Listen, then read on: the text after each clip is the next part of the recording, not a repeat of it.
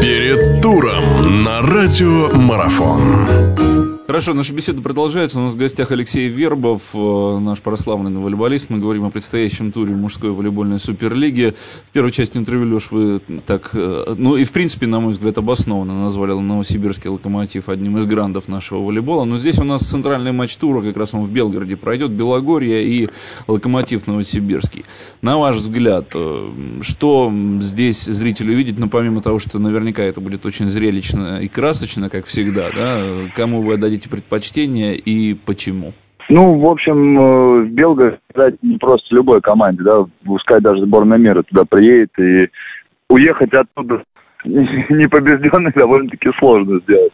Вот, поэтому, наверное, предпочтение отдам Белгороду, хотя могу э, э, представить, что они также сейчас ведут кропотливую работу подготовки к, к финалу четырех, не знаю, насколько они готовятся именно к игре с Новосибирском. Все-таки уже через там, две недели предстоит очень важный матч как для нас против Белгорода, так, я думаю, для Белгорода против Зенита. Вот. Насколько я знаю, там э, проблемы у Бориса Николаевича Колчина, и не знаю, кто сейчас готовит команду. То есть Геннадий Яковлевич не всегда там может э, посвятить скажем так, тренировочному процессу. У него куча других дел еще помимо э, именно работы в тренировочном зале.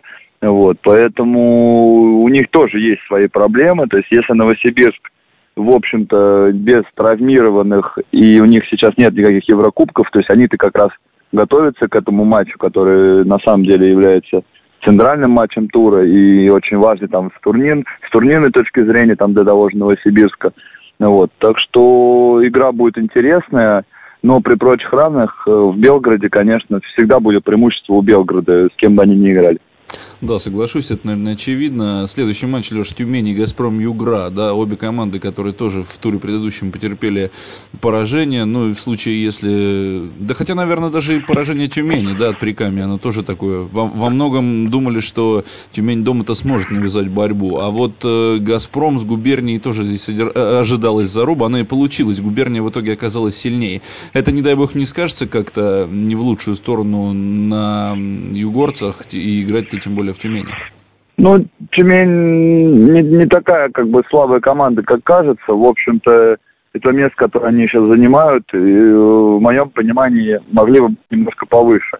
Поэтому э, они, если это сами в первую очередь понимают, что они способны выигрывать, особенно у себя дома, э, Пермь уж точно, да, но я считаю, что и с Югро они вполне могут побороться. Вот, ну, тогда, значит, э, шансы у них есть, да. Если они в общем-то, смирились с тем, что они идут вот в этой части турнирной таблицы здесь сейчас, и там могут терять очки э, со своими основными, скажем так, конкурентами, там, типа той же Пермию.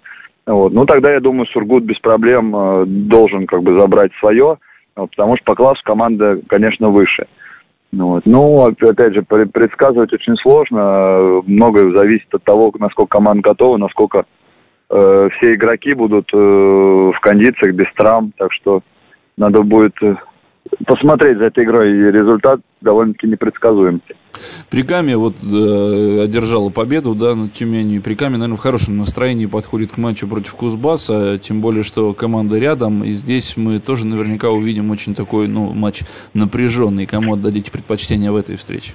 Ну, Кузбасс вообще, э, и для меня немножко удивительно, что они находится так далеко в глубине нашей турнирной таблицы, потому что наш последний матч с ними показал, что несмотря даже на то, что они потеряли там основного своего игрока, это вполне боеспособная, боеспособный коллектив, который э, должен попадать в плей-офф, в моем понимании. И э, я, конечно, отдам предпочтение им, вот, хотя в Перми играть всегда непросто, вот, но они сейчас находятся в такой ситуации, что им надо как говорится, кровь из носа, набирать очки, и уж если не смогут э, набирать их против э, Перми, то, конечно, надеяться на попадание в, плей- в плей-офф им будет очень сложно.